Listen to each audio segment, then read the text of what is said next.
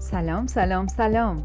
اینجا کانال صمیمی با خوده و من فائزه یالیلا امادی مشاور روانشناسی ثبت شده انسانگرا و جامعگرا از لندنم.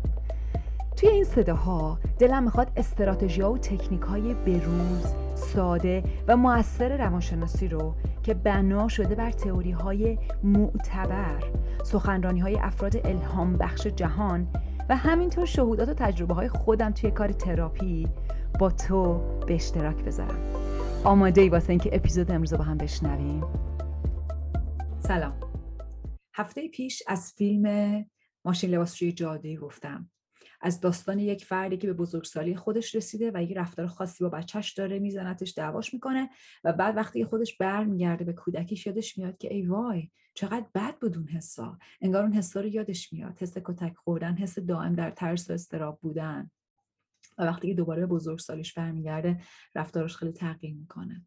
این داستان خیلی از ماهاست. یه جورایی به خاطر اتفاقاتی که توی مغزمون و نورون هامون میافته زندگی انسانی اینطوری که خیلی از تجربه کودکی رو یادش میره.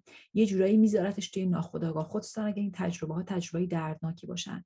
ما خیلی از اوقات می‌بینیم که دردناکترین تجربه های فرد در دوران کودکیش کاملا از یادش رفته. اصلا یادش نمیاد. و خیلی از اوقات در طول تراپی کم کم این خاطره ها میاد بالا و فرد خودش متعجب میشه از اینکه چطوری؟ بهش دسترسی نداشت. چون که مغز برای محافظت من برای اینکه بتونم لحاظ روانی در بهترین حالتم ادامه بدم و بقا پیدا بکنم هیچ چیزایی رو می‌ذاره توی بخچه توی گنجه یه جایی توی اون تاریکی ها ولی معنیش این نیستش که اون بخش من تموم شده رفته. اون بخش من همواره منتظر فرصتی که برگرده به من.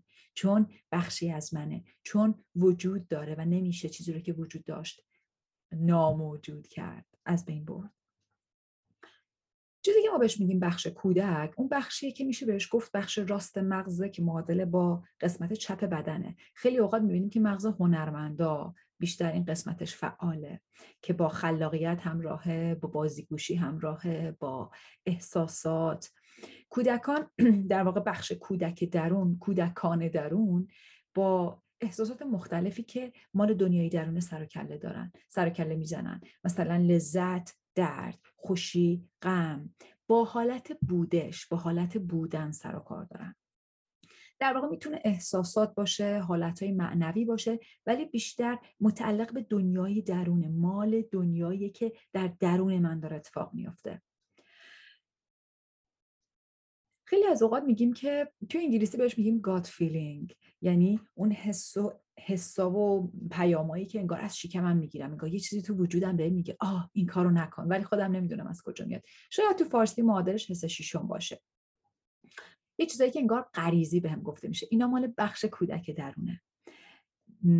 یه جورای حالتایی که لزوما خیلی خداگاه نیستن می‌تونن نیمه خداگاه باشن. یه چیزایی رو می‌دونم ولی خیلی هم نمی‌تونم به زبون بیارم که چرا می‌دونم. یه جورایی شاید توی زبان و لنگویج خیلی نگنجه ولی یک خرد و هوشمندی زیادی پشتش هست. یکی از بهترین سمبل هایی که برای خود من در خواب هام دیدم از این ویژگی بخش کودک درون خواب یک سنتور بود. سنتور این عکسی که پشتم می‌بینید یک سنتور زن. سنتور یعنی نیم انسان نیم حیوان. توی افسانه ها اینجوری بهش گفته میشه. و من تا قبل از اون اصلا حتی نمی‌دونستم که اسم سنتور یعنی چی. و توی خوابم قسمت های مختلف من داشتن با هم دیگه ارتباط برقرار می‌کردن حرف می‌زدن. یا حالا انواع مکالمات بود. و یکی از این بخشا یک زنی بود که نصفش زن بود و نصفش یک اسب بود. و یادمه که من حالا ایگو من یک بخش دیگه از من که داشت به این قسمت نگاه می‌کرد می‌دونست و می‌دید که چقدر این موجود هوشمندی و ادراک داره مثل طبیعت ولی زبان نداشت حرف نمی‌زد. ولی می‌دیدم که چقدر هوشمندی در درونش وجود داره. خب این کودک درونه با اینکه می‌تونه ناخودآگاه باشه یا نیمه خداگاه ولی اگه ما بهش توجه بدیم اگه بهش عشق بدیم اگه بهش وقت بدیم و انرژی بدیم خیلی از اوقات می‌تونیم بیاریمش توی دنیای خداگاه خیلی از اوقات می‌تونیم بیشتر بیشتر خداگاهش بکنیم. در واقع یه چیزی که مثل یه تمرینه. اگه تمرینش نکنم ممکنه یک آدم 90 سالم بشم و هنوز با احساساتم خیلی در ارتباط نیستم. کما اینکه ما خیلی اوقات می‌بینیم. ممکنه یه فرد تو سنهای بالا هنوز قادر نباشه خیلی از درون خودش حرف بزنه حساشو بگه. یا عصبانی شه این شه اون شه ولی خودش قادر نباشه احساساتش رو خیلی مدیریت بکنه. مدیریت احساسات در واقع از اینجا میاد که من اول بشناسمشون در واقع ارتباط خوبی با این کودکم برقرار کرده باشم. یادمه که توی مدرسه که کار می‌کردم وقتی با بچه های کوچولو بودیم مثلا بین چهار تا هفت سال خیلی از اوقات ما این الگو رو می‌دیدیم. یه بخشی از بچه ها بودن که معمولا پدر و مادری داشتن که براشون بیشتر وقت میذاشتن باهاشون بیشتر حرف می‌زدن. این بچه ها خیلی خوب قادر بودن که دستورالعملایی که توی مدرسه می‌دادیم و دنبال بکنن مثلا این کارو کنید این کار بعد این کار. خیلی خوب قادر بودن انجامش بدن. خیلی خوب می‌تونستن نیازاشون رو بگن. مثلا یه چیزی که خیلی باب بودی بود که بچه ها میمدن می‌گفتن که من بغل می‌خوام. مثلا من ناراحتم یا فلان. Can I have a می‌تونم یه بغل داشته باشم. و ما بزرگسال بهشون بغل می‌دادیم. در واقع بچه یه آرامشی می‌گرفت. مثلا ممکن بود حتی 15 ثانیه هم طول بکشه. 15 ثانیه تو بغل تو بود. بعد می‌تونی میره بازیشو می‌کرد. خیلی بامزه بود این حالتی که میومدن و گهگاه این نیازو بیان می‌کردن. و از طرف دیگه ما بچههایی داشتیم. که مخصوصا بچههایی که توی خانواده پر جمعیت بودن نه همیشه نمی‌خوام یه قانونی بذارم ولی بچههایی که براشون وقت کمتری گذاشته می‌شد باهاشون صحبت کمتری می‌شد. متاسفانه اینجور بچه ها اتفاقا اونایی بودن که بیشتر اصلا اعصاب بزرگسالار خورد می‌کردن. چرا؟ به خاطر اینکه بچه خودش حسای خودش رو نمی‌فهمید. یا عصبانی می‌شد یا یهو می‌دیدیم یه گوشه نشسته گریه می‌کنه یا فرض کن می‌دیدیم که داره تو سرما میلرزه و در حالی که ما از همه پرسیده بودیم کسی نمی‌خواد کاپشنش رو برداره می‌خوام بریم بیرون. نگفته بود. دسترسی خودش به نیازها و حساش بسیار کم بود. و برای همین برای کسایی هم که می‌خواستن ازش مراقبت بکنن این کار خیلی سخت می‌کرد. معمولا این بچه ها نمی‌تونستن خیلی کمک بخوان چون خودشون هم خبر نداشتن که کی کمک لازم دارن. بنابراین به وضوح می‌بینیم که آمار موفقیت تو افرادی که بتونن این ارتباط قوی رو با درون خودشون داشته باشن از احساسات و نیازهای خودشون خبر باشن آمار بالاتریه. و همینطور آمار شادی. وقتی من بدونم چه نیازهایی دارم در درونم چه خبره با دنیای خودم در ارتباط باشم خیلی آدم مسئولتر و دلنشینتری هم برای ارتباط داشتن باهام. وگرنه انگار بقیه باید بیان از بچه من مراقبت بکنن. حالا می‌خوام یه سری مثال بزنم. اول اینو بگم که توی فصل سه اپیزود 13 یه صحبتی دارم به اسم چهار مثال عملی از آشتی با کودک درون. اونجا خیلی مثالایی زدم که اگه دوست داشته باشی می‌تونی بری گوششون بکنی و کلا هم اگه بخوای فهرست صداهامو داشته باشی می‌تونی توی در واقع اینستاگرام یه جایی هستش به اسم فهرست صحبت ها فهرست فصل های چنین چیزی که می‌تونی اونجا پیداش بکنی. و کلا هم توی یوتیوب پلیلیست دارم. می‌تونی بری هر فصلی رو پیدا کنی. توی پادکست و تلگرام هم که به فصل و شماره وجود داره. خب وقتی که ما با یه کودکی روبرو میشیم که حالا یه احساس ناراحت یا دردناک داره چیکار بکنیم. می‌خوام براتون مثال بزنم. فرض کن یه بچه ای یه روز گیر میده که من می‌خوام خرگوشم رو بردارم می‌خوایم بریم بیرون راه بریم من می‌خوام خرگوشم بیارم. باباش بهش میگه نه دخترم نمی‌خواد بیاری. خرگوشت میاری یه موقع یکی چه می‌دونم پاش میره روش اذیت میشه فلان. بچه می‌تونه خدا مواظبم میذارمش کنار مثلا سمتی که باغ و باغچه است نمیبرمش اونور مراقبم فلان. اگه میشه بیارم بیارم. و خلاصه بدم که خیلی خوب بیار. این پدر و دختر ما میرن با هم بیرون. و بعد یه جایی که دارن میرن یه یه اتفاقی میفته و یه فرض کن بچه دیگه ای با دو چرخش که دو چرخ قراره که توی خیابون باشه نه توی پیاده رو میاد و از پای این خرگوش رد میشه و میره. و اولین اتفاقی که میافته یه شوک خرگوش بیچاره داره به در... عوض درد به خودش میپیچه و کودک ما یهویی شوکه شده و شروع می‌کنه به گریه کردن. حالا چیزی که ما باش کار داریم اینه که بریم سراغ اون والده. خب در واقع وقتی داریم از کودک درون حرف می‌زنیم اون کسی که باش در ارتباط اون والده است دیگه. اون پدره در واقع یه کاری اینه که اون پدره شروع کنه به داد زدن سر بچه. اه بهت گفتم گریه نکن چرا انقدر نقنقوی تو؟ بهت گفتم نه یا خرگوشت به حرف من گوش نمی‌کنی. ها همین شد خوب شد. یکی دیگه اینه که عصبانیشه که اون بچه چرا با دو چرخه اومده توی خیابون؟ بلدم نبوده چرا ببخشید با دو چرخه اومده توی خط در واقع اون جایی که نباید میومده پیاده رو. بره دنبال اون بچه بچه تو پدر مادرت کیان؟ مگه نمی‌فهمی؟ فلان. اتفاقی که توی هر دو حالت افتاد اینه که درد اون کودک نادیده گرفته شد. پس این بچه ما الان با سه تا درد روبروه. درد اینکه خرگوش عزیزش پاش زخم شده. درد اینکه باباش دوستش نداره.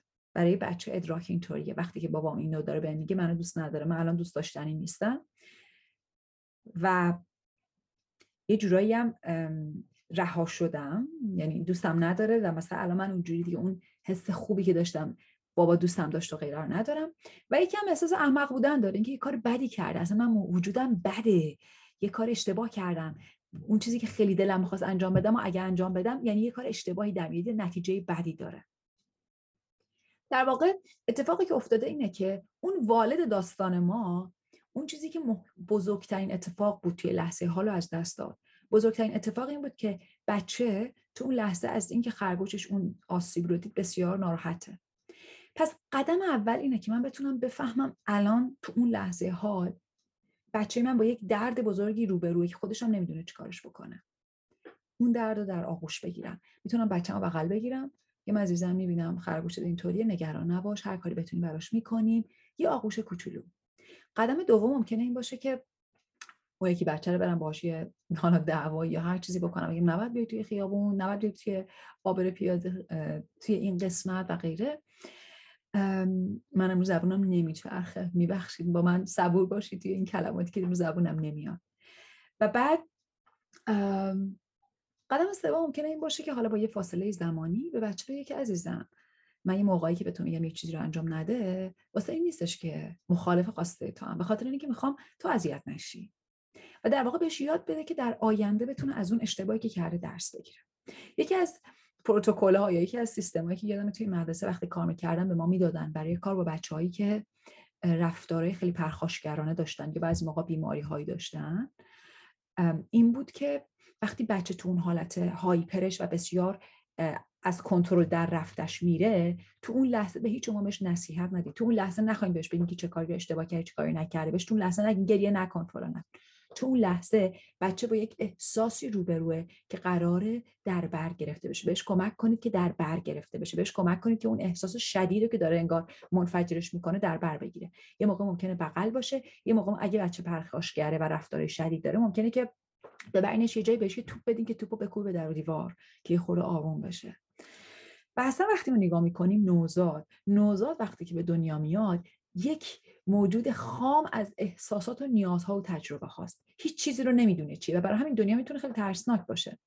وقتی که پدر مادر در آغوش می‌گیرن بچه رو بسیار جنبه شفا بخشی داره برای کودک برای نوزاد برای اینکه یک احساسی از امن بودن بهش دست میده. اصلا بدن خودش رو حتی ممکنه ندونه که مرزهای بدن من کجاست. ولی وقتی در آغوش گرفته میشه آها این بدن منه اینجام. و بعد صدای پدر و مادر رو میشنوه.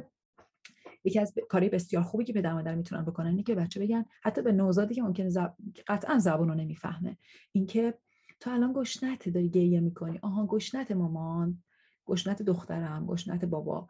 و بعد بهش کمک کنیم که در واقع اسم بذاریم روی اون حالتش. الان تو این حسو داری تجربه می‌کنی. غذا که بخوری خوب میشه. یه جوری بهش کمک بکنی بفهمه که یه سری تجربه ها میان یه دوره کوتاهی دارن و رد میشن و تو می‌تونی این تجربه ها رو اجازه بده که بخشی از تو باشن. تو همه اون تجربه نیستی. اون تجربه میاد و تو بزرگتر از اون تجربه ای توی انگلیسی به این میگیم هولدینگ یعنی که من بتونم یه تجربه رو در بر بگیرم. به جای اینکه اون تجربه بیاد و همه منو من توش کلپس کنم برم کف اقیانوس خفه بشم توی اون تجربه توی اون آب احساسات غرق بشم.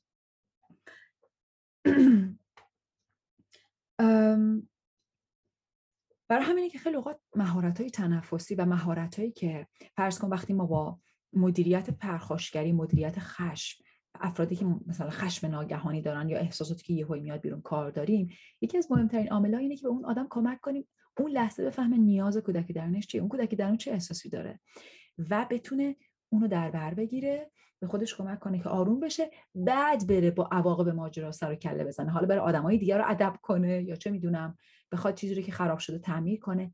اولین مسئولیت من در مقابل کودک درونمه. اول اون کودک رو باید در بر بگیرم. به جای اینکه برم حالا بخوام جواب بقیه رو بدم بقیه رو سر جاشون بشونم یا چه می‌دونم. خیلی چیزایی دیگه اولین قدم اینه که من مراقب خودم باشم و ببینم که چه نیازی در من هست که بهش گوش ندادم.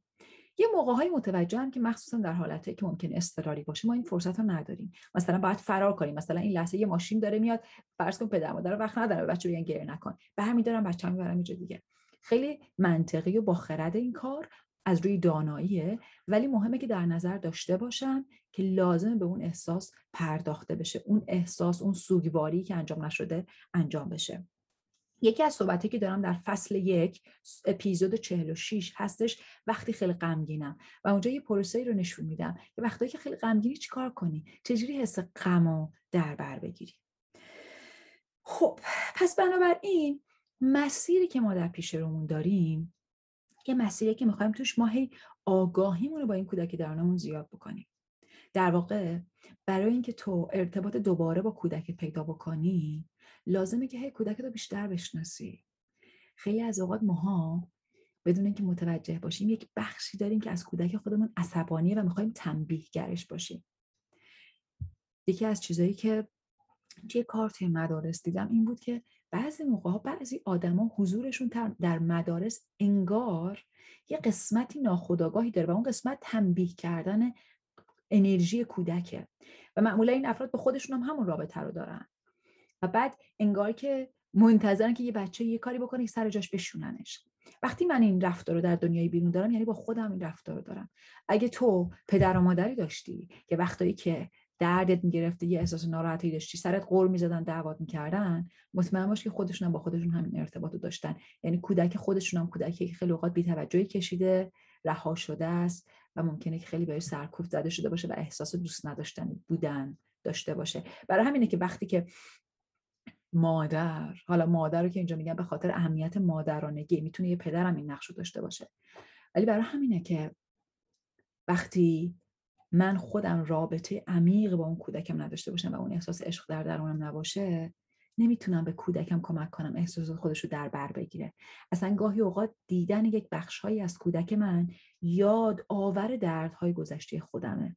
و ما می‌بینیم که پدر و مادرها وقتی که بچه دار میشن در پروسه بزرگ شدن بچه های خودشون یک سری از پروسه ها و فراینده گذشته خودشون میاد جلو چشمشون که بهشون یه فرصتی میده که باش کار بکنن. بعضی موقع ممکنه که یک پرخاشگری درشون بالا بیاره که خودشون هم نفهمن چرا این بچه اینقدر اعصابشون رو خورد می‌کنه. چون یادآوری یه بخشی از منه و ارتباط من با یه بخشی از من که انگار ازش عصبانیم بنابراین اگر پدر مادری داشتی و دوروبریایی داشتی که حالت پرخاشگرانه با کودک تو داشتن در کودکی با برخورد شده احتمال خیلی زیاد داره که این الگو در تو هم در واقع ایجاد شده باشه. و تا وقتی که خداگاهانه نری مسئولیت این که آره این الگو در من هست و نپذیری و بخوای که تغییرش بدی ارتباط تو با کودکت تغییر نمی‌کنه.